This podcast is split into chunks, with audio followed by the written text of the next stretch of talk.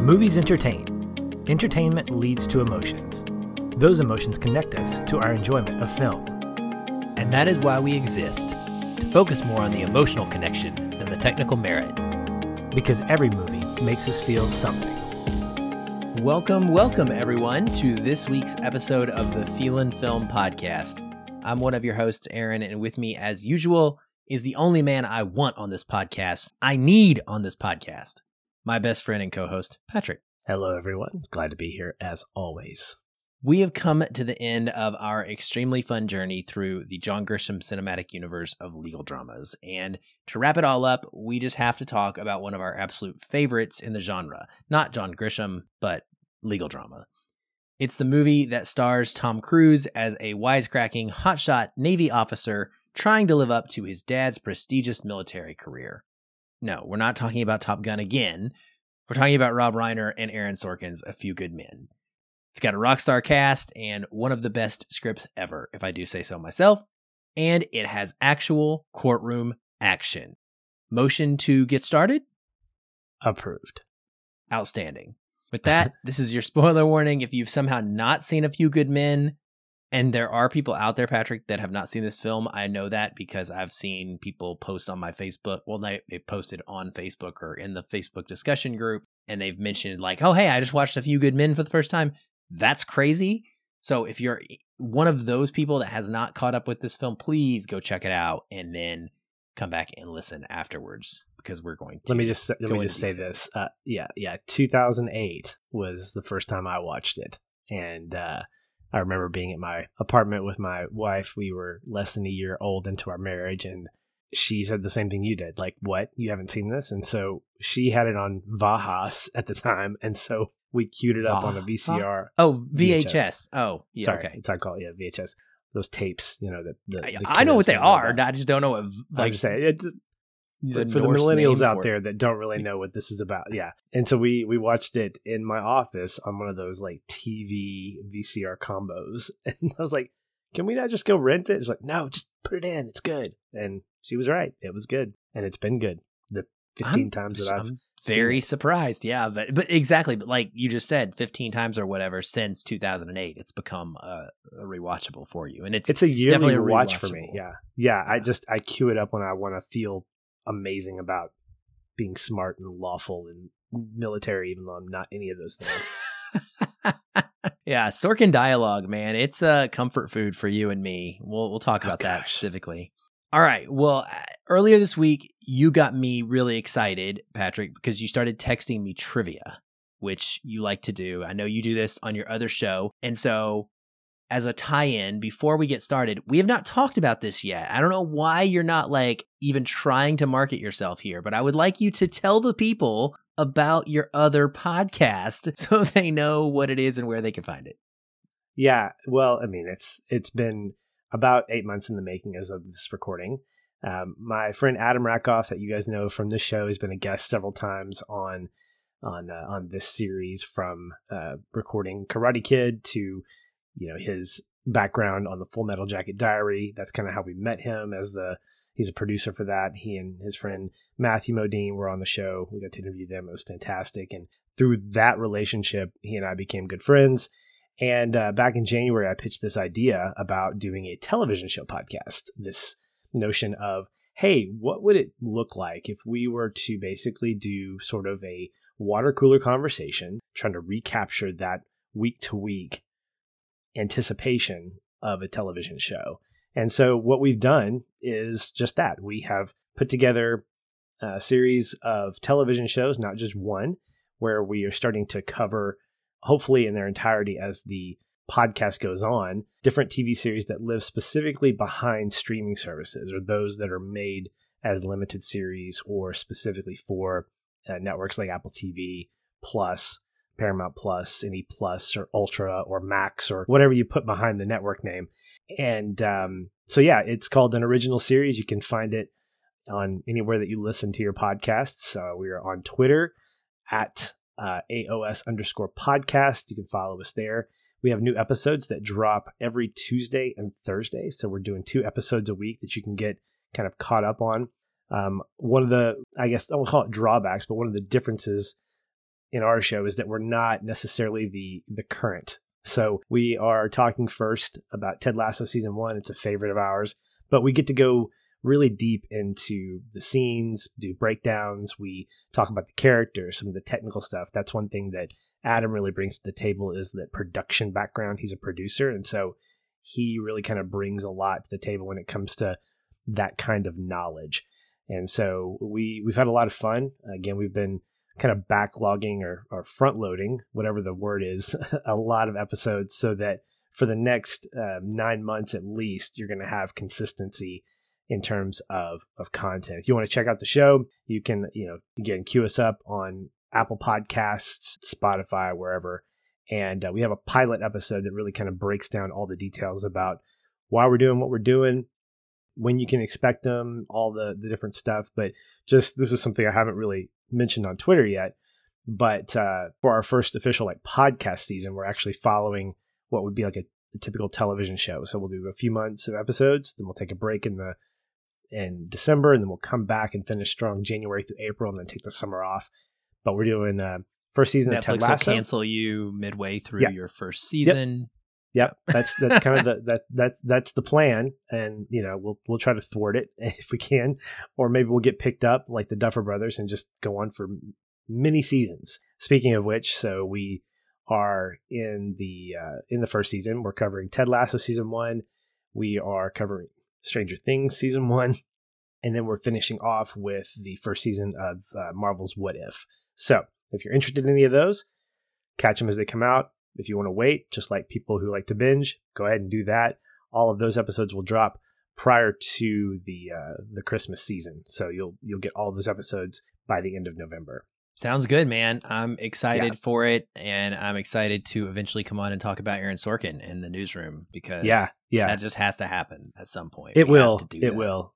Yeah, we are. We're trying to figure out as we go. We don't want it to be something that we're having to be beholden to a particular series. We, of course, love Stranger Things. Um, I'm actually going through it for the first time. This is one of the things that we love about the series is that some of these shows that we're covering, I've seen, but he hasn't. He's seen, but I haven't. Neither of us have seen. So it's really an exploration and discovery and just figuring all that stuff out. But because we're keeping stuff strictly to a paywall perspective, you know, questions asked, hey, are you going to do West Wing? Are you going to do this? Are you going to do that? And man, I'd love to do a podcast on West Wing, but there's tons of those out there already, and that's a lot of episodes. It's 22 episodes for at least. And you don't have seasons. the entire cast and crew to join your show, so yeah, might not. So yeah, but if we wanted to get our feet wet a little bit, we are probably going to cover Newsroom at some point because it captures all the stuff that you and I particularly love about Aaron Sorkin, and you know, it's it's uh, behind the paywall. It's on HBO Max, and uh, you know, as a yep. spoiler, I mean, I love the first two seasons. The third season was good, but not great. And so if we decide after the second season we're not really going to pursue, we're okay with that. That's what you're going to get, you know, casual casual list- listeners, casual viewers who are like that was good but not great or let's keep going. Uh, Ted Lasso is one of those that will obviously continue to move forward, Stranger Things, but you know, who knows? We might just do a one and done for whatever we come up with and if we can catch limited series kind of singularly something like uh, what is it the queen's gambit you know a six episode series like that we'll do those as well. So it just gives us a chance to kind of explore tv series because there's so much content out there without feeling like we're going to have fomo because we kind of capture fomo with each other. We're like all right at least i know i get to talk about this with somebody a couple of times a week. And so hopefully our listeners kind of latch on to that enjoy the conversation like we do. Awesome. Yeah well everybody check out that show subscribe to it listen to it share it all that good stuff. Part of the reason I brought that up was just because it needed to get plugged, but the other part is because I mentioned trivia to kick this yeah. little section off, and that is something that Adam in particular has a very strong love of, and I know that you usually read a lot of trivia as well. And so between the two of you had me thinking about that. But you were texting me these little tidbits and I, I, I had to stop you because I was like, oh my gosh, this is like incredible stuff that you're like, I did not know some of this stuff about this movie. So I thought maybe we could kick things off by you maybe sharing some of these nuggets that you found. Yeah. So IMDb is always a great thing for me. Anytime I queue up a movie, the trivia page is the second place I go to after the actual screen of my television where I'm watching the movie. but this one just had so many great ones. I'll only kind of hit on a few. This is actually Aaron Sorkin's first screenplay. He has not done he had not done a screenplay before this. Obviously, it's based on his stage play and not a lot of dialogue got changed. But still, I mean, when you're translating that to a you know film, stuff has to kind of get rearranged and stuff. But it's uh, you know that's a that's a big deal to have your first screenplay be as great as it is. So that was awesome. The uh, idea of this courtroom drama, I think it was Reiner who was talking about. He he actually listed uh, four rules or three rules for a great courtroom drama. One, a compelling court case. Two, equally gripping protagonists and antagonists and three great actors. I remember when I texted that to you, you were like, four has to take place in a courtroom. That's, yeah, that's a definite. So uh, we're looking at you, Pelican Brief. Come on. You gotta, you know, do your thing there. Uh, another great piece of trivia was about Kevin Bacon. He's apparently played a character who's been named Jack in like, it seems like 18 different movies Frost Nixon, My Dog Skip, Apollo 13, uh, Quicksilver, which I haven't seen, and Friday the 13th, 1980. You know, he was a no name at that point. And uh, wow. So it's, yeah. And then one of my favorite pieces of trivia was with regard to Tom Cruise. So he plays this character, Daniel Kaffee, who is a lieutenant junior grade. And this movie released when, let's see, 1992. Apparently, he got demoted because this rank is one below his previous Navy officer, which was top in Top Gun, as Lieutenant Pete Maverick Mitchell. So Yes. Clearly, Maverick's reputation has preceded him, and he continues to get demoted. And maybe by the time Maverick, Top Gun Maverick came up, he actually you know got promoted again and just kind of stayed there in the captain's Just had a chair, random but... name change in the middle of it all. Yeah. But hey, we'll just pretend that didn't happen. yeah, yeah. The uh, the stage play that this pulls from actually had some interesting names attached to it. Um, Timothy Busfield, who's uh, one of the recurring actors on The West Wing, he was uh, he replaced the original Broadway character of uh, of Dan Kaffee. Nathan Jessup was played by Stephen Lang, Michael O'Hare, and then Ron Perlman. Oh my gosh, I'm just trying to picture Ron Perlman as as Jessup. Like you can't handle the truth, uh, says Hellboy. Did, you know what's Didn't you tell me something about Gene Hackman? I thought Gene Hackman. Let me see if I remember this. So he Yes, he'd actually turned down the role of Nathan That's Jessup because he was busy playing uh, this character, Little Bill Daggett, in Unforgiven. Unforgiven, so, yes. yeah. Which worked out okay. it did. I, yeah, he so did all right. He, my thing with this is, and especially rewatching it now, there is no way this works as well without Nicholson. Like, it just doesn't, period. I mean, back to Reiner's four points. Well, sorry, three. I mean, now I'm like adding mine in. You can but add it. Back it's to cool. back to Reiner's points of being a, compelling antagonist and protagonist. Well, we we obviously have all of those in this movie, and but but the actor's part, Nicholson's moments in this movie are what make it so thrilling and exciting. And I adore Hackman, and I think that Hackman probably could have come closest of anyone else, especially after we've seen him three times in the last John Grisham series that we did. But I don't know that he would have the outright commanding gravitas that Nicholson has. And, and we can talk some about like that and how it affects his decision making and how people follow him, right? I, I don't see that in Hackman in the same way. And so I wouldn't probably buy it quite as much as I buy it here. It, really was just sometimes movies happen like this and you just get that perfect storm yeah. of casting and yeah, it really worked. Yeah, yeah that's cool absolutely. stuff. Yeah. Well, I mentioned in the opening that we both consider this one of the best scripts ever and that we're both obviously humongous fans of Sorkin and his dialogue. So I want to talk about that. What makes it so good and work so well in this particular story. Not necessarily us just rattling off quote after quote after quote, which we could absolutely do and have a blast, but what is it about this and how do you write something like this eh, where legitimately, Patrick, I feel like every 60 seconds, maybe 120 seconds, uh, there's a line that is almost memorable to me. or that stands out as a zinger of some kind, not just a you know a zinger in the sense of like gotcha, but just as something that's biting and just has something interesting and, and unique in the way it's delivered. It's never boring. And so for me, that is part of what makes this such a fantastic film is I am locked into the dialogue. And when I'm watching movies in the background or rewatching movies like multiple times, right? A lot of times I won't necessarily focus on them 100%. But this is the kind of movie where you don't tune out the dialogue. And a lot of films you can do that. You can kind of like, you know, your attention can dip in and out of a story, but what you see on screen visually and specifically if there's any sort of action, those will bring you back into it. But this is a movie where I I guess it's partially because it comes from a stage play where that's what matters is the dialogue, but like I am so locked into every single word coming out of every single mouth in this movie that I just love it.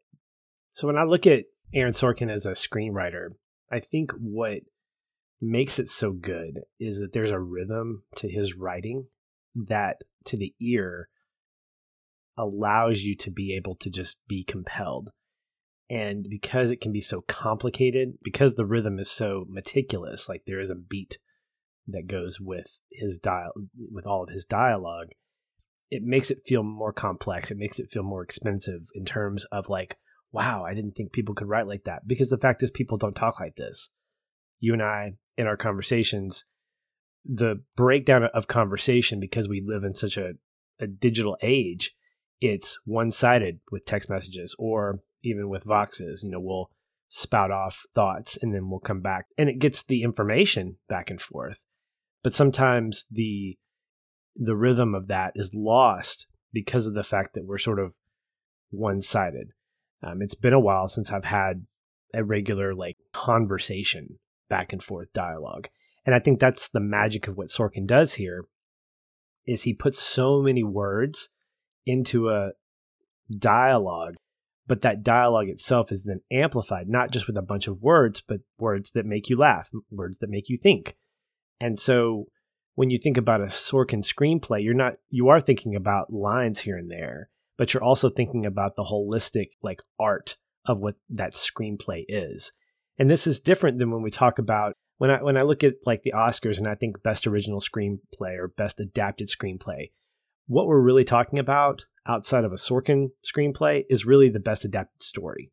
So, can we take a book and adapt it into a movie and that makes it a great screenplay, an adapted screenplay? Or can we take a story and then dress it up with some good dialogue that keeps an audience an audience entertained along with cinematography, along with the score, all those things, that makes a great original screenplay. But when I think about a really great screenplay, I think about the way in which a writer writes. And this is what Sorkin is great at. He writes really well. I liked Molly's game. I didn't love it because it kind of, for me, fell apart in the third act. But his screenplay was on full display. His writing is really where he's good. And the biggest thing about that is not just the words themselves, but who delivers them. So if you watch the West Wing and you get this series of actors who have to memorize the script. This is this the thing about Sorkin screenplays you can't just wing it. You can't just like make stuff up if you forget the words because there's a reason why he puts a word here, an adjective there, a noun here, and then creates the sentence this way. There's a line that I remember uh, telling you where Kaffee is, I think it's Kaffee. I get all these names mixed up. Uh, Tom Cruise's character he is yeah he's he's um he's talking to Jessup he's questioning him and at one point he's talking about what he's wearing or you know what did he pack and the there's a line in there that allows room for us to breathe a little bit because there's like this intensity in that questioning in that interrogation and at one point i forget who it gosh the escape anyway so he's questioned about it and he says is the colonel's underwear a matter of national security? It's lines like that that allow us to be able to go, ha ha ha ha, in the midst of this intensity. So I think that that's where I love Sorkin's writing is that he has this great way of creating intensity and then taking us back, intensity and bringing us back. If you watch episodes of The West Wing, there are scenes where it's drama, drama, drama, drama, and at the very end, there's like a little haha moment that kind of goes, ooh, a little dig, which is what you're talking about. There are little digs here and there.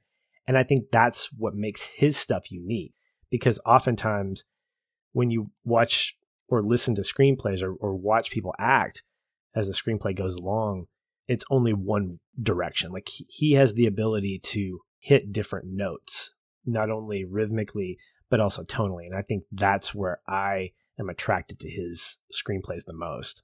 Yeah, that's really well said. Uh, that specifically just about the rhythm, and that's I think what I feel, and that is a great way to put it. It's it's how it moves and it just flows in a way that is so nice and sumptuous to the ear. Like it is just appealing. And I like that we do get the little bits of comedy, but they're not haha comedy. They're not laugh track comedy where the crowd stops and everybody claps for a second or laughs out loud necessarily. It's hee hee, it's chuckle kind of comedy. There's another great one where it's not intended to be necessarily even a laugh, nor was the line about the clothes like you're talking about. They're actually technically they're part of the examination period and that's the next section I want to talk about was the courtroom drama portion and, and what what we feel about it and how it kind of compares to the John Grisham universe. So there's another line that I really like where he's got the Marine that's not one of our main ones on the stand.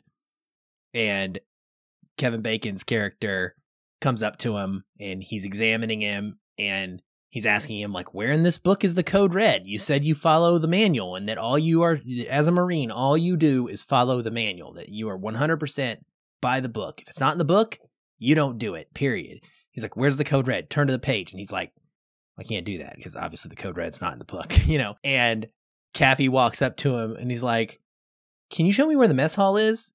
And okay so when i step back and i look at this and the, of course the guy's like no, the mess hall's not in there. And he's like, well, then how do you get chow every day? And he's like, well, I guess I just follow the crowd, sir.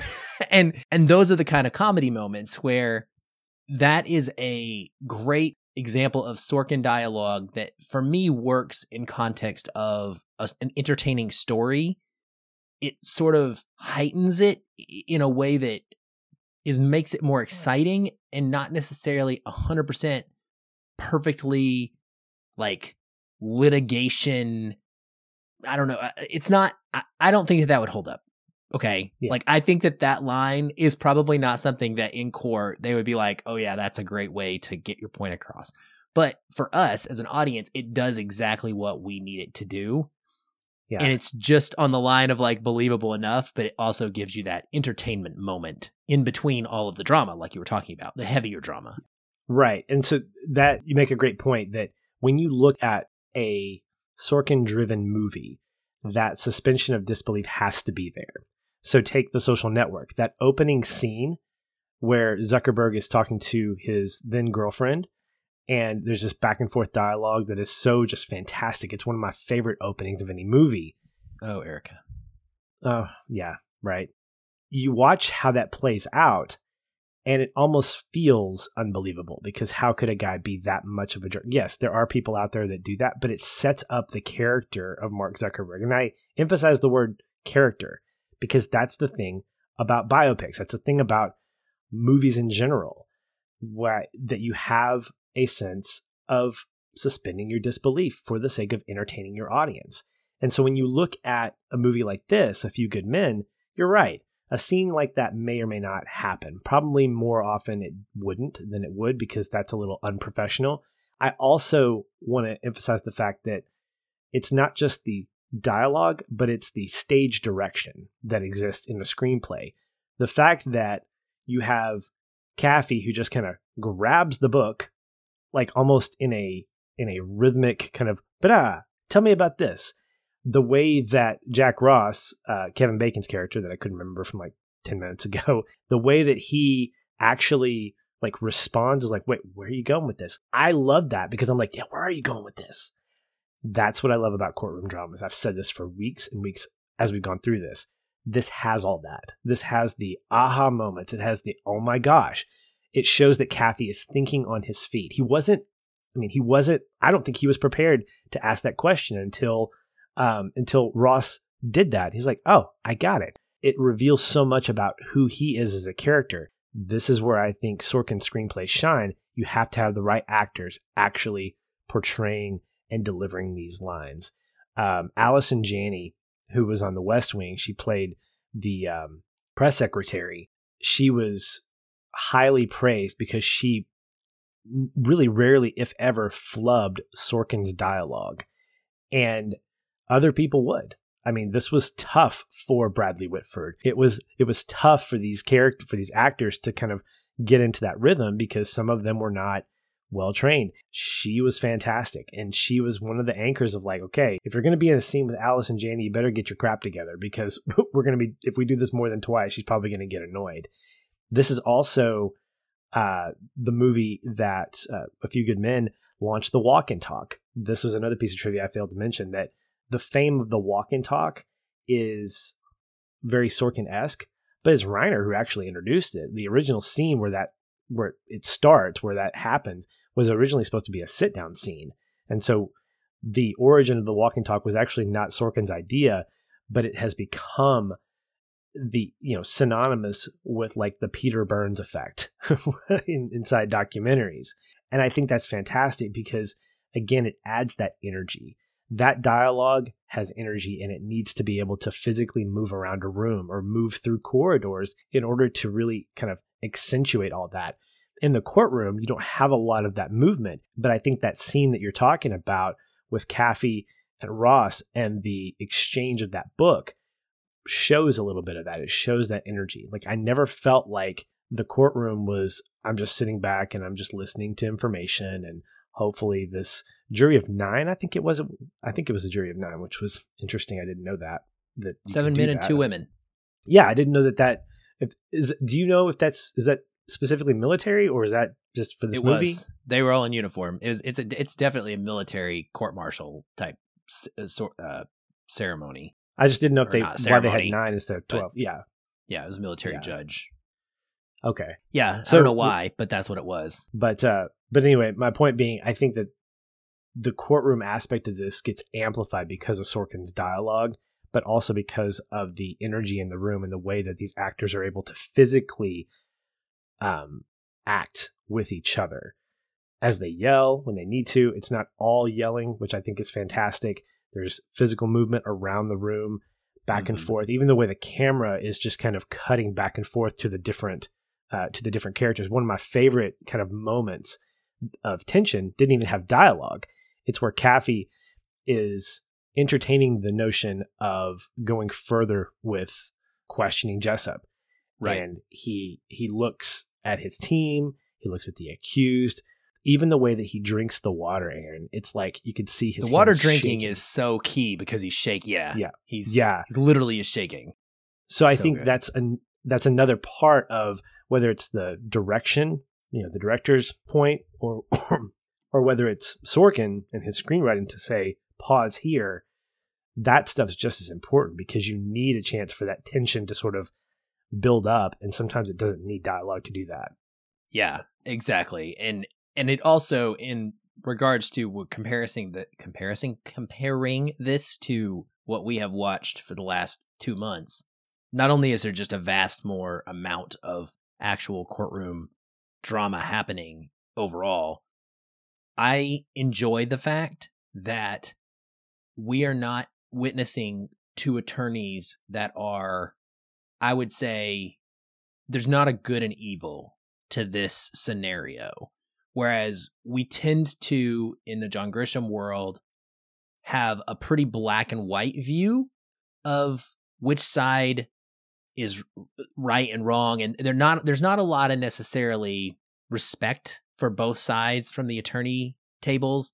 And this is different. Like, clearly, Ross is do attacking this from a very structured perspective and he's following the rules much like Jessup is like these are the facts as they are known but I love that in the end we see that he's not like trying to do this even if he knows they're innocent right once he learns for sure and sees that they're innocent he completely flips instantaneously. Like he, boom, he's reading the rights. Fantastic, fantastic, fantastic scene as Nicholson and J- Jessup is just like yelling and screaming, and Bacon is in the back. And this is another noted, like, excellent directing m- moment because they take the time to have Jessup pause in his delivery a couple of times just long enough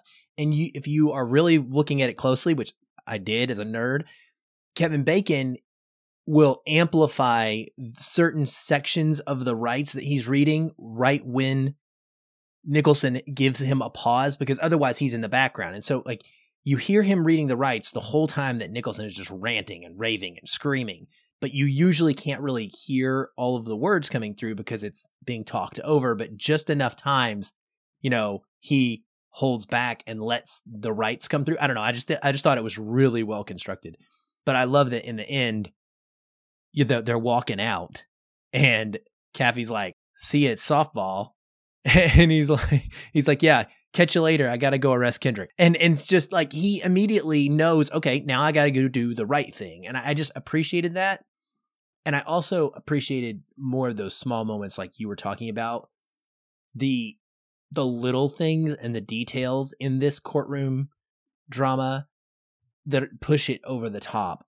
You mentioned one of them, which was the silent moment that stood out to me as well when he's contemplating it. Another one is the plea moment where the judge asks him, "Do you are you do you want to enter a plea?" And Kaffee says, "Yes." They're not guilty. He doesn't say not guilty. It's very specific, I think. He does not say, I'm entering a plea of not guilty. He says they're not guilty, which is different than what normally in a courtroom drama, the language that is used. And I thought it was very important and spoke to, you know, what we've been building up to in that moment, right? With him questioning right. it and going through this period of trying to discern. I, I just think it is so head and shoulders above. It, it's almost embarrassing to me that the John Grisham ones don't live up to this in the way that I kind of in my head had made them into because it, it just crushes them. Yeah. It has so much better. Every single scene in the courtroom is outstanding. Well, and I think part of that, Aaron, is that you have there's no wasted scenes in this movie. Adam and I will talk about the benefit of paywall television in the limited number of episodes, you don't have filler. You don't usually have episodes that are just trying to get you from the beginning of the season to the end. When you're trying to fill up a whole season of 22 episodes, you're going to have you're going to have a season that has a few like holes of like, well, that was kind of a wasted 45 minutes. And movies are can be the same way. You'll have scenes that are just like, okay, what did that add to the to the story? From beginning to end, I looked forward to each scene because each scene had something to offer. I absolutely love when Kaffee and um, I think it Kaffee and Weinberg go and visit Galloway for the first time. They go into her office and Kaffee's eating the apple. Again, the physical comedy is, is great here. This nonverbal stuff, the blocking. I, I I just I attach myself to these these things. It he is. is eating the he's eating the apple, and he's while he's talking, he's looking for a trash can to throw it in. She puts her trash can out. He puts it in there. And you know, when you eat an apple, if you're eating it for longer than 15 seconds, what happens? You get sticky fingers.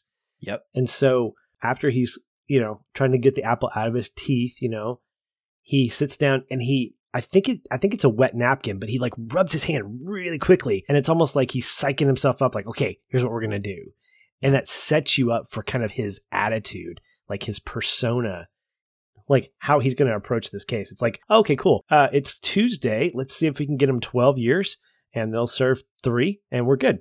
And she's like, You haven't even talked to a witness or seen a single sheet of paper about this. He thinks it's a game. He thinks it's like, okay, cool. This is what I'm going to do between softball games. Is I'm just going to get these guys off. So much is shown in this moment, in this scene, about not only him, but also her, and about and, and Weinberg to an extent.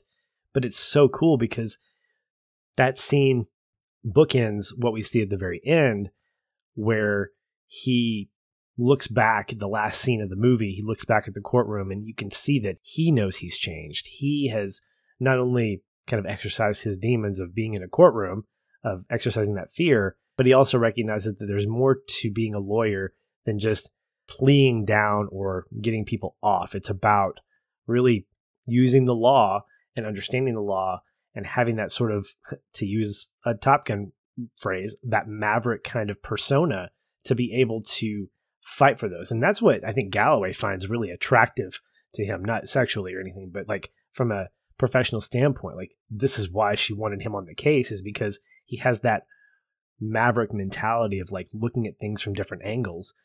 And you see that play out in, you know, all these different scenes. So I love just watching these scenes individually, but I love how they're all connected.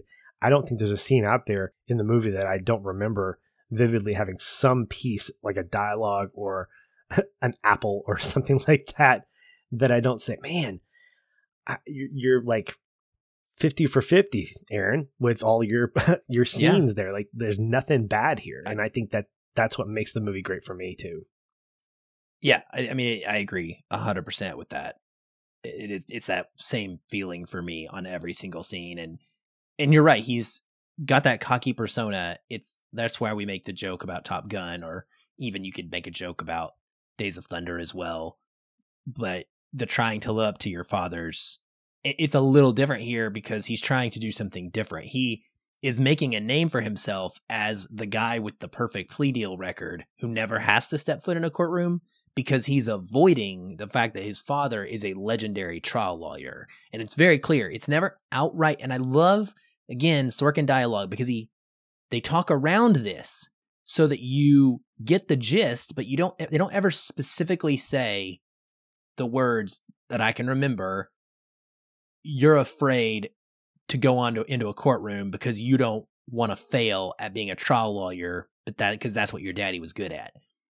But it's told to us in other pieces of dialogue at different times where you can piece together that that's clearly the reason, right? That's why he does do this. It's because he's got this, and it's very, very, very Top Gunny, like trying to to live up to it and and be that guy when everybody in the military knows your dad's name for uh, his successes. And so it's it's a great it's a great character. And I sent you a screenshot of one point. I, I love the relationship between him and Weinberg. Kevin Pollak in this movie is perfect in that supporting role. All the supporting cast, they're all aces. There's that scene in her office where he's like, they're joking about like explaining things. like I don't remember what it was, but she says something. About Gitmo. About Gitmo. Is Gitmo, and he's like, he leans over. They lean in together, and he's like, "That's Guantanamo Bay."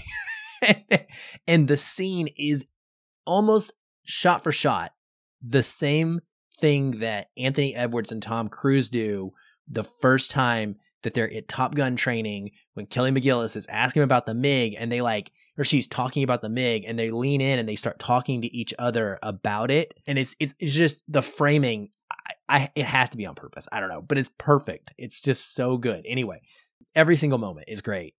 And the stand. So last courtroom bit really, but we didn't really talk about it. But Nicholson, is this the best moment of witness testimony in the history of film? 12 Angry Men as a movie is phenomenal. But most of what's phenomenal about that movie is what happens in the deliberation room. I don't know if I can think of a better moment on a witness stand, a more memorable, powerful moment than this. And I would have loved to pull the audio. I thought about it, but it's just so, so good the way he delivers this whole line, the whole thing where he he, he baits him and he baits him and he baits him. And like you said, we get the amazing like pause moment and then just all of these iconic lines that you can't handle the truth. And then he launches into this explanation about not having the luxury to not have us on that wall. And, you know, and it's just, it's amazing. It's, it's absolutely amazing. And I think that for my money, I don't know that I've ever watched anybody on a witness stand in a movie and been more completely 100% engaged in that scene. Yeah, I, I can't disagree with you there because I think more than anything, this back and forth between Kaffee and Jessup, it's important as you watch it because the first time I watched this, I remember thinking, up until he says your GD right, I did. I didn't think he was going to answer the question because he actually gave a really compelling explanation that a jury of nine could not ignore. I mean, I don't think the judge was going to be like, the jury will ignore what that outburst that Jessup is saying. No, he gave some compelling responses. I also love the chess match. I love how neither of these characters are backing down from one another. So after the whole bit with Kaffee talking about you know what he was wearing and the phone calls he was making, he tries to get up because there is there's that long pause where he uh, where Jessup says, "Okay, well I'm leaving," and he's like, "No, sit down. I'm not done with my my questioning yet." and Jessup's line is so great. What do you want to talk about now? My favorite color. You know, I can't, and I wish I could do a Nicholson impression, but it's just, it's great because I don't know who has the upper hand at this point. I feel like, I feel like Kaffee does, but I, I don't know what his plan is. I think Jessup does for most of it. Yeah. Yeah. And it's only when he dives into getting him sort of amped up that that's when I think Kaffee has the upper hand. I mentioned a movie to you a while back called From the Hip. It stars Judd Nelson and a handful of other folks that are not famous, famous, but you recognize them. And it's a great courtroom drama as well. It's got some comedic chops to it. I mean, it's it's got comedy not in the way that it's similar to A Few Good Men. It's not as heavy, but there are moments that are recognizable that we see in these scenes from A Few Good Men that exist in that movie, which is, I think, in hindsight, why I enjoyed A Few Good Men because it reminded me of From the Hip. And now it's sort of the reverse, where I'll watch From the Hip because I love A Few Good Men so much, but it's still a good movie. So I would still say, if you can find it, uh, you know, I'll let you borrow it. We'll kick you over a digital copy or something. It's worth checking out. But I think that watching this play out, it just brings what I think we want our courtroom drama to be. Not just yelling, but fighting for the truth, fighting for what we're trying to get to.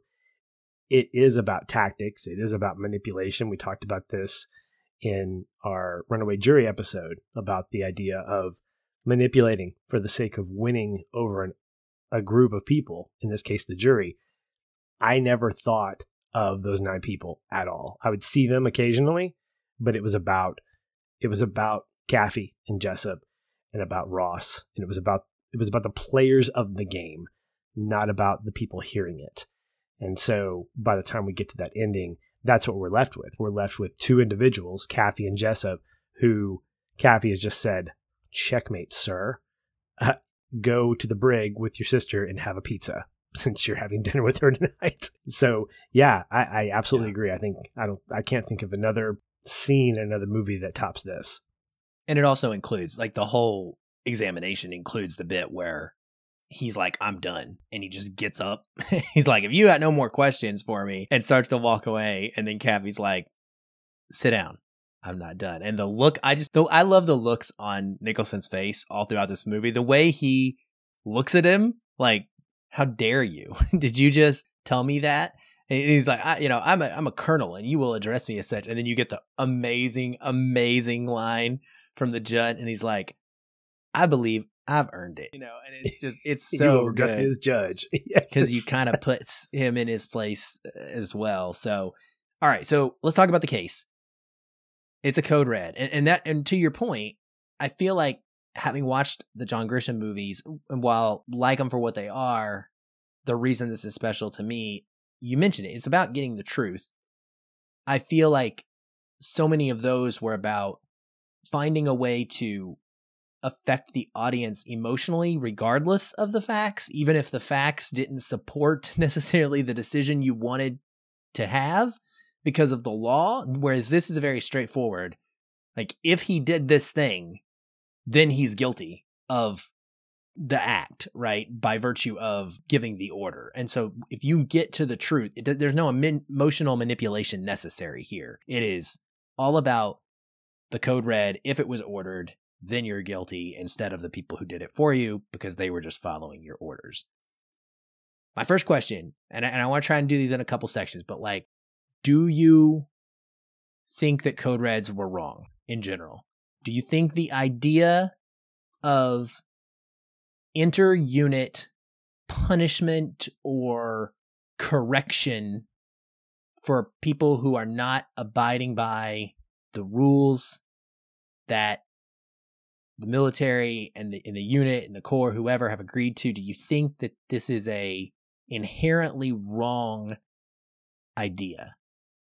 It's a difficult question to say yes or no to, and I think I, I will I will give you the the I guess the Tarantino approach. I'll give you my answer and then work backwards. Um, yes, in that there is subjectivity to humanity, and so when you look at the military, and this is someone who speaks from a civilian standpoint, so I definitely am open to being wrong.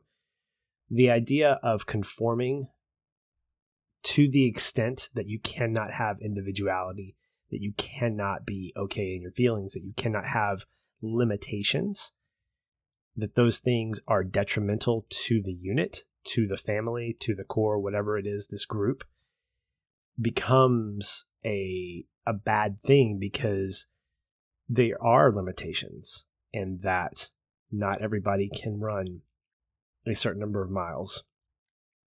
Maybe we can train our bodies to do that and that we eventually get to that point but i don't know from a from a human standpoint where equality lives among every individual on the planet. In other words if i say the military is not for me am i being anti-patriotic? Because everybody should serve. Because we need to respect the military. We need to respect the armed services. I can absolutely do that and not be a part of it. And I think it's because I have that choice and I have that awareness of not just what I would call my limitations, but my alternative talents and capabilities and strengths and weaknesses that lend themselves to something else. When you talk about a code red, what you're essentially doing is you're saying all of us are equal on all of these phases that we're going to enforce. So, in other words, in the case of one of those guys who wasn't showering, they gave him a Brillo pad or, or whatever it was and scrubbed him down. He never forgot. Could there have been better ways to reinforce that? Probably. To me, that's hazing.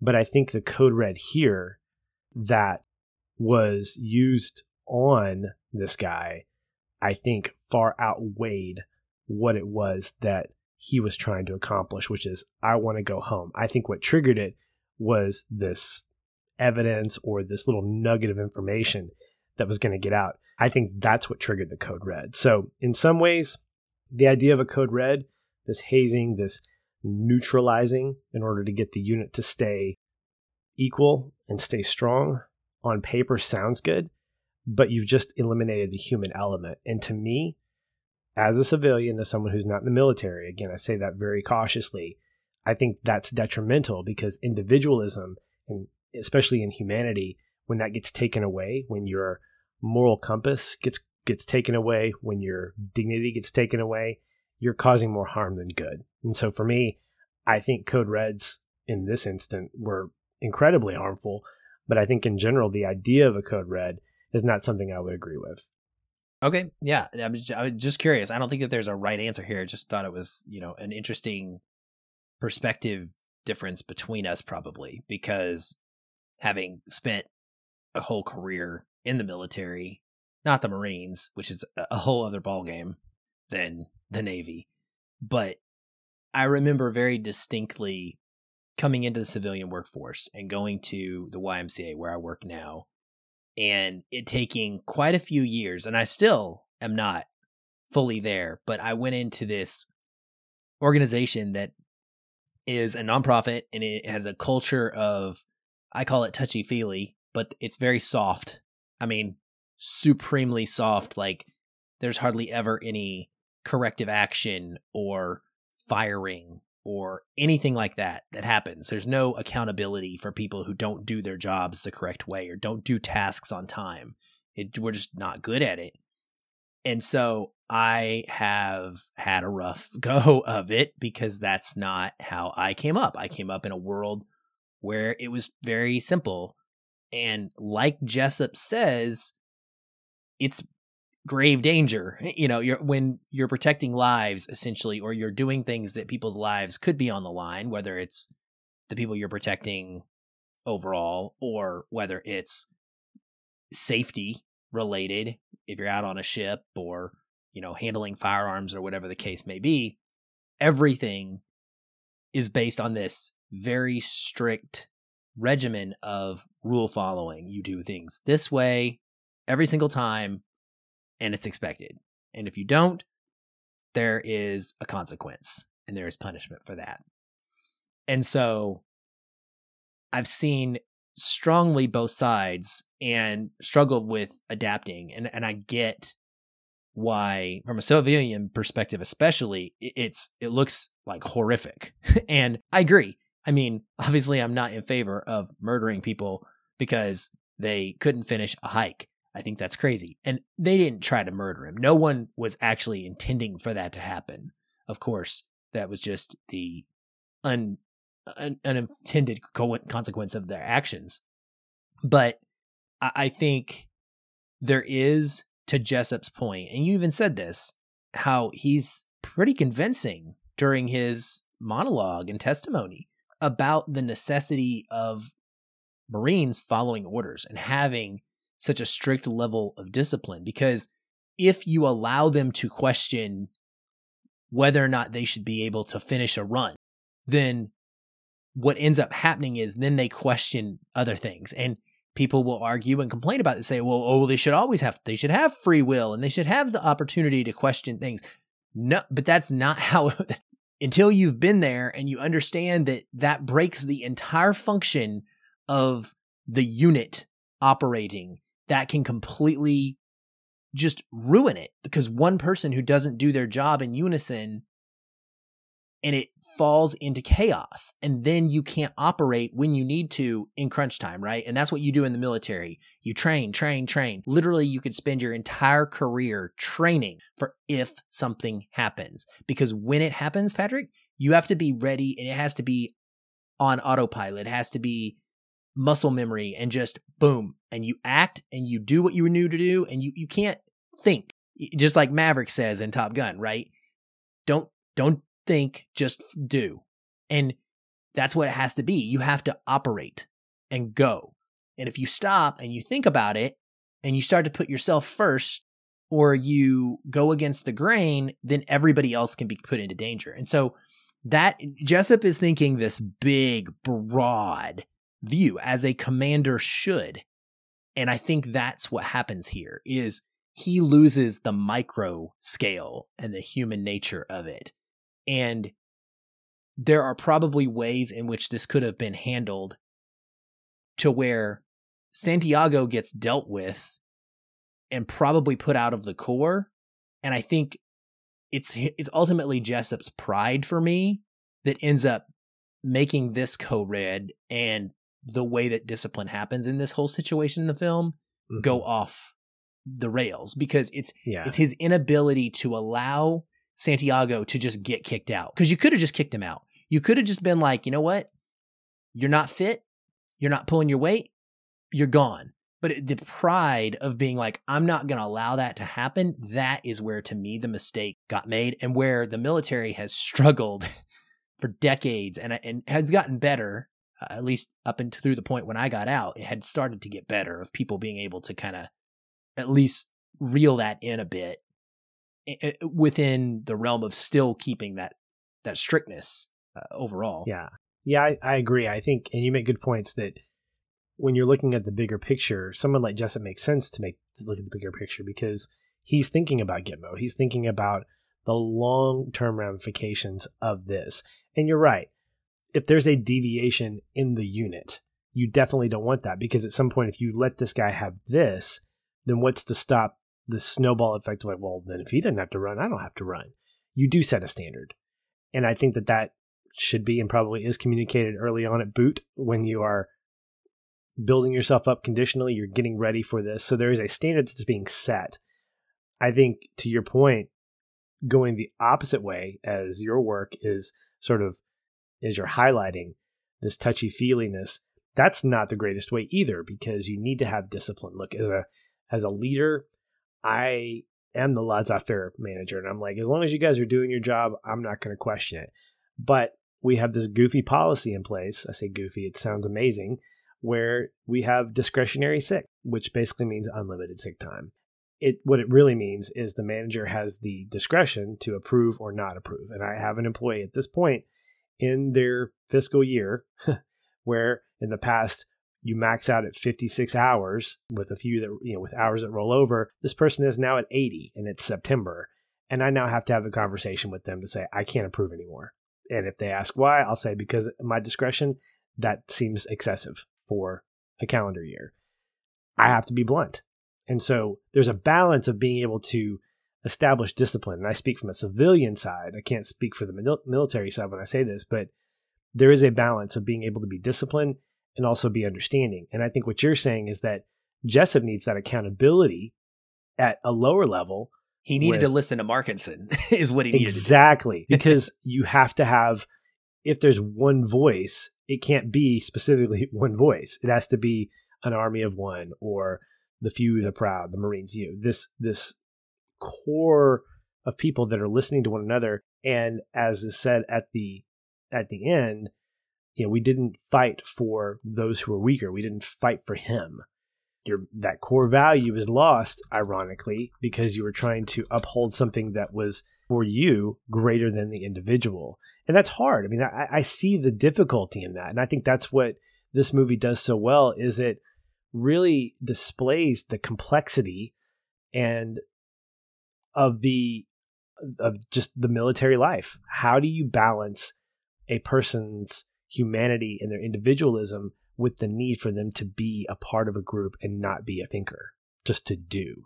I mean, it's not appealing from a civilian standpoint. I don't want to be a robot. But that's not what's happening here because I've heard stories from enough people that I work with who are all retired military who take pride in the fact that they were a part of a unit, they were a part of a family who thought the same and who had the same core values, who mimicked one another and who would stand beside one another and and defend the person next to them. Could I do that? Probably not because that's a different mentality. So there's a an upside and a downside and so how do you find that com- how do you find that compromise and i think this movie doesn't answer that question but i think it helps us recognize that there is a complexity absolutely and it's a tragedy that markinson ends up taking his own life because of what people will consider brainwashing but this essentially this like embarrassment that he was unable to protect these men was so painful for him that he couldn't bear it he couldn't bear the fact that and, and you see it in Dawson as well. You see, or is it Downey? I don't know which one. Harold. is he Dawson or Downey? With the the one that's so like, uh, you know, not the quiet guy. It's oh, Harold. Oh, anyway, yeah. But you see it in um, him.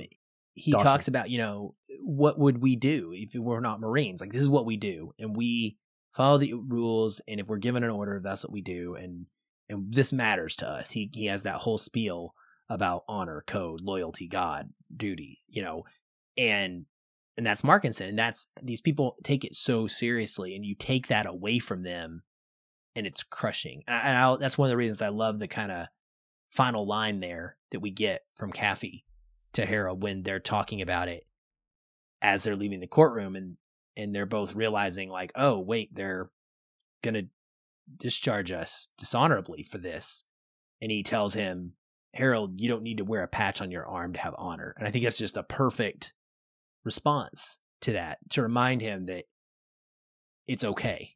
And and you don't need the Marine Corps to be a person of integrity and, and value.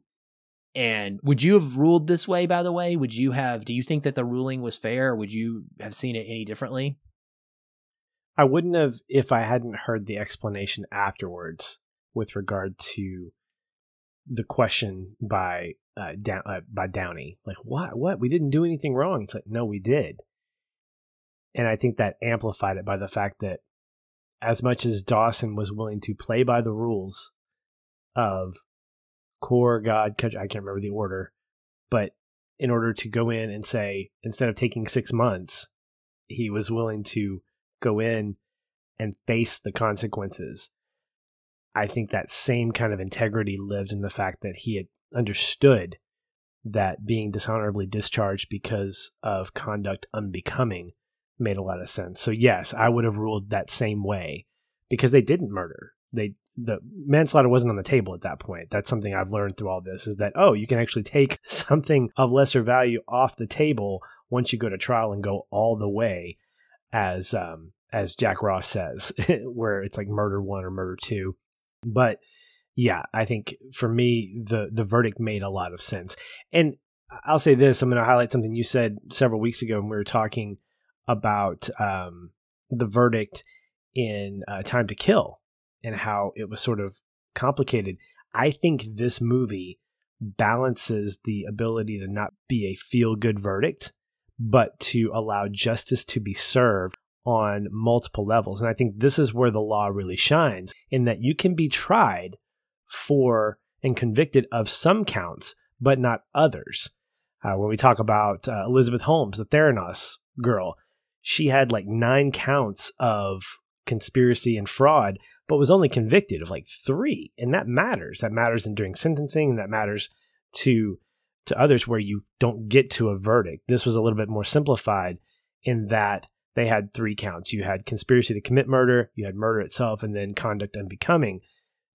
Just because you're off the hook on one doesn't make you off the hook on the others. And I think that that's the beauty of this movie is that it highlights that component of the law and it also allows for the sense of having the right verdict that can be multi-part in that in that regard. Yeah, I think I'm with you right there because I, I think if I was going to lean one way, it would actually be in more severe, honestly, and not less severe because there is something to be understood here about you are following orders and that is your job. But there everyone knows, every single person, th- there's an unlawful order, and you have to be able to reason that out for yourself, just as a human. And they're responsible for that. And they could have made that choice. It's the hard choice, it's not the easy choice to defy what your superior Kiefer Sutherland, who obviously is Kiefer Sutherland and could kill you, but his order for them to do it would have reflected badly on them would have probably screwed up their lives, right? Potentially their entire careers. That's why it's called integrity because it's hard. you know, like that's why you have a word for it. It's not easy to do the right thing, but that they didn't. And therefore there is a punishment for that. So I, I agree. You said it so well that it's not perfectly black and white, it is gray.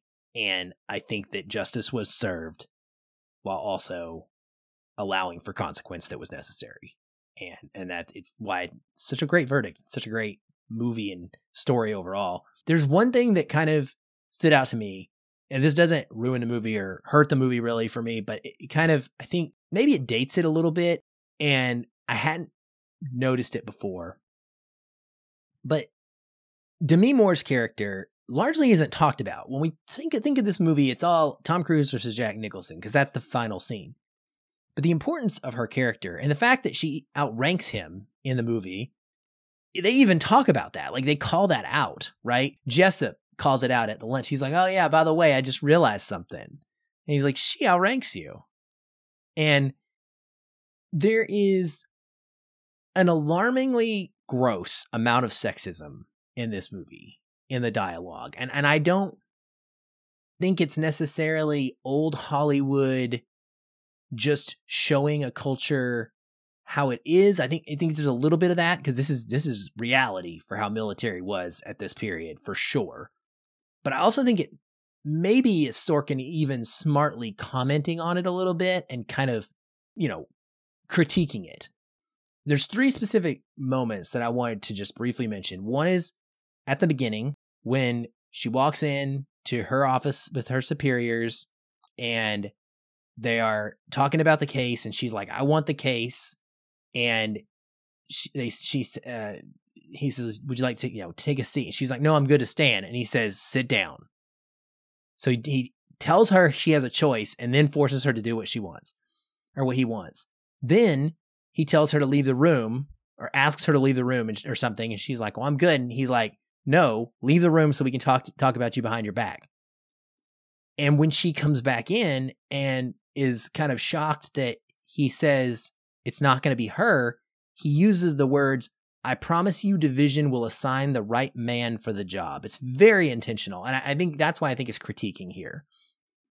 But then we also get a moment of Tom Cruise talking about her a couple different times.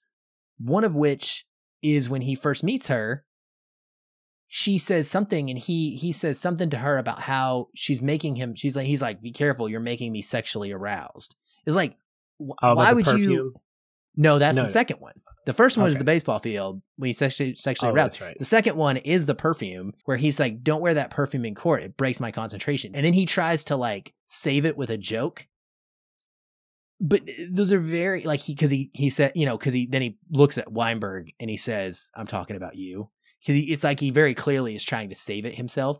But then there's another one with Jessup at the lunch where after he talks about her being a higher ranking officer, he goes into this whole like tirade about how great it is to get a blowjob from someone that outranks you and how he couldn't possibly experience that because it would have to be the president. And I don't know, man. I don't, I, again, I don't think this is a bad thing about the movie. I just, it stuck out, it stood out to me now in a way that it didn't then. I think because of the way that culture has rightfully turned a spotlight onto the way that we talk about people uh, and the way that, that men treat women, I think that maybe at the time, these are lines that would have just gotten laughs and people would have been like, haha, that's just guys being guys. But nowadays, it, to me, it shows a way in which the military used to be and a way in which people would treat women that is not what we want it to be now. And I just, it really stuck out to me.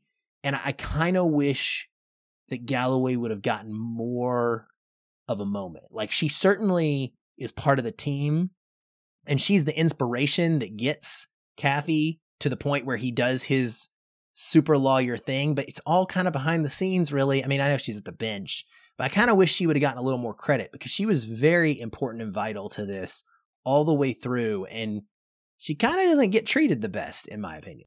No, I agree. I don't think she does at all. And I think it's, I would say it's an appropriate level of chauvinism to show off that chauvinism. The lines that you mentioned, I think, are very much Sorkin's way of saying, I want to call attention to this, not as a Me Too moment or anything like that. I mean, this is 1992, which I think, again, another reason I like this movie is it, it, feels timeless. It's one of these movies that if this had released four years ago, I would have believed it with this cast, with this dialogue, with this story. Those scenes that you mentioned, I think, highlight less, in some ways, knowing the backstory about how Sorkin was asked to sexualize Kaffee and Galloway's relationship. Like there was a sex scene where, you know, a la Top Gun that he was asked to put in. And he said, no, I'm not going to do that. I think Reiner said, oh, no, good. take it out. Yeah.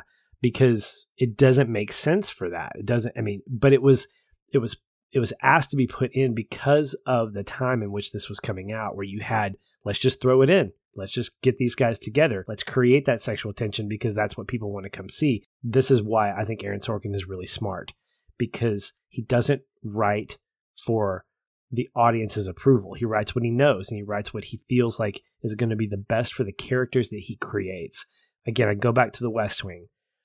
When I first watched it, my dad turned me onto it, and my dad he and I are we lean more on the Republican conservative side of things. Before he watched the show, it was getting pitched to him by a friend of his who was very much a Democrat, and he said, "Oh, you mean the left wing?" That's what he would call. It. He would jokingly call it the left wing because the politics of the show centered around a Democratic president and his cap and his cabinet and his staff.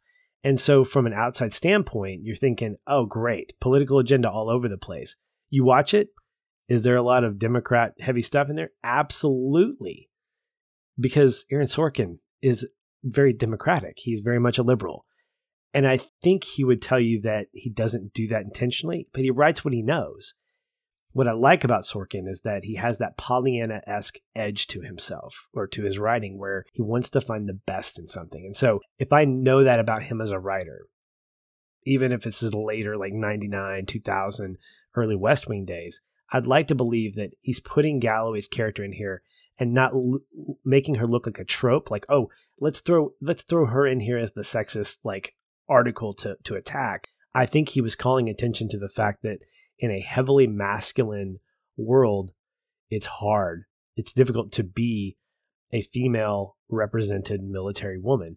The opening sequence which I think is just fantastic in terms of just watching these uh, these Marines do their thing. I think it's Texas A and M. It's their like corps that's doing it. It's so cool. But watching her walk and actually dialogue what she's going to say, how, even how she's going to say, it would be I who would like to uh, be a representative on this case. I mean, she's timid. She's intimidated by something. Like it's a big case. And when she walks in, I never saw her as being like, oh, that female, she's not going to get it. I mean, she is uncomfortable. And I think that's what Sorkin sets up early on is that she's confident enough to ask, but she knows she's going to be in deep water if she's actually given the opportunity. I never for a second see Kaffee as the savior, as someone who brings her up. I think she and Kaffee and Weinberg all win this case. He's on full display, uh, Kaffee is, because he's the one talking. There are a couple of times, Aaron, where she stands up to Jessup and she said, I mean, and he's trying to pull her down into the lunch and I love that about her. I love that her performance is not one, it's this great balance of being unapologetic about who you are, but also being aware of the discomfort of being around a group of people or a certain core of men that are set in their ways. And that's why I think Jack Nicholson plays this well because he's referred to as the old man. I mean, even uh, Kaffee says that he goes, the old man is wrong when he talks about the possibility of of Kendrick misrepresenting or mishearing the the order to do a code red. But I think for her, she is someone who doesn't she doesn't need saving. I never feel like she needs saving.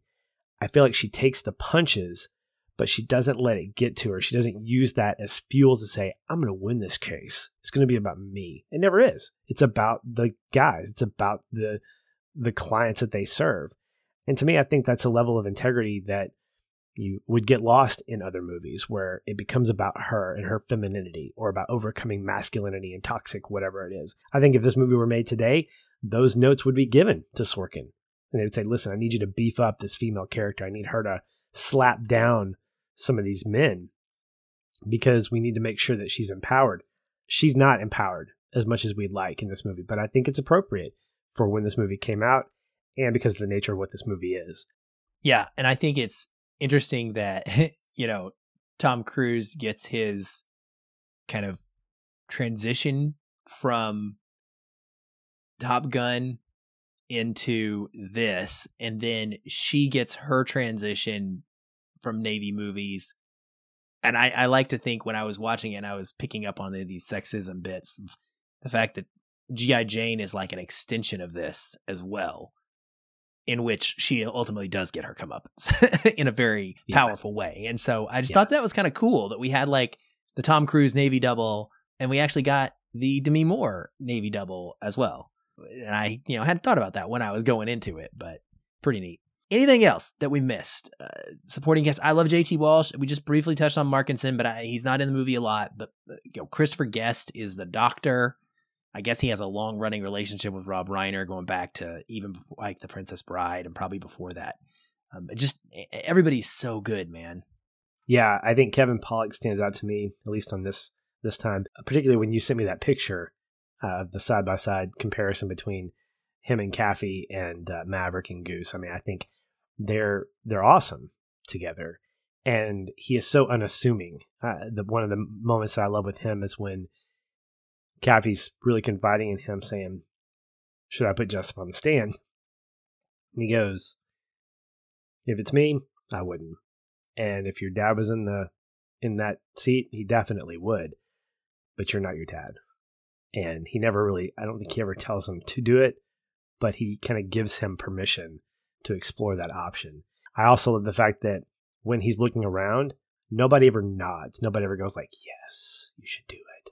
Continue with your investigation." He just looks at him, and I think that that look gives him that empowerment, along with Galloway and the two on trial. So yeah, I, I love Pollak in this. He's he's he's he's just kind of that quiet strength for for Kaffee, and I think he's there to kind of take some of the the jokes that he he dishes out. Uh, but yeah, he's really good. Absolutely. Well, last but not least, I'm assuming this is trophy room. Sometimes we don't even talk about it, so because they're, they're just not. But this is right. This has to be. Oh yeah, oh yeah, no Okay. doubt. This is I just make it- room for us. I wanted to just make absolute sure because we don't put a lot in Yeah. anymore, but this is definitely one. So It takes it takes it takes something special. Well, that's going to do it for us on this edition of Feelin' Film, and that will officially wrap up our It's the Law series. We hope you've enjoyed going through the Grishamverse as well as bookending this whole bit with a little bit of Tom Cruise. I know we have, and continue to listen. We're moving forward. We're really actually moving forward by going backwards we're fans of the movie Real Genius. So we're covering that next week. I'm bringing my buddy Adam on, the resident 80s guy, and the three of us are going to dialogue about this classic 80s movie with our man Val Kilmer in a young and hilarious role. So be sure to tune in for that. In the meantime, have a great week. Enjoy what you're watching. Aaron, thanks for another great conversation, and we'll talk soon. Hey everyone, thanks again for listening. If you enjoy the show, we'd love to hear from you. You can leave us a review on iTunes or wherever you're listening. These help increase visibility for the show and grow our community of listeners like you. We also invite you to connect with us further by joining our ever growing Facebook discussion group. A link to that is in the show notes, or you can just search on Facebook and find us that way. If you'd like to continue the conversation with me, you can follow the show on Twitter at Feelin' Film or connect with me in the Facebook group. I'm very active in both places and would love to chat.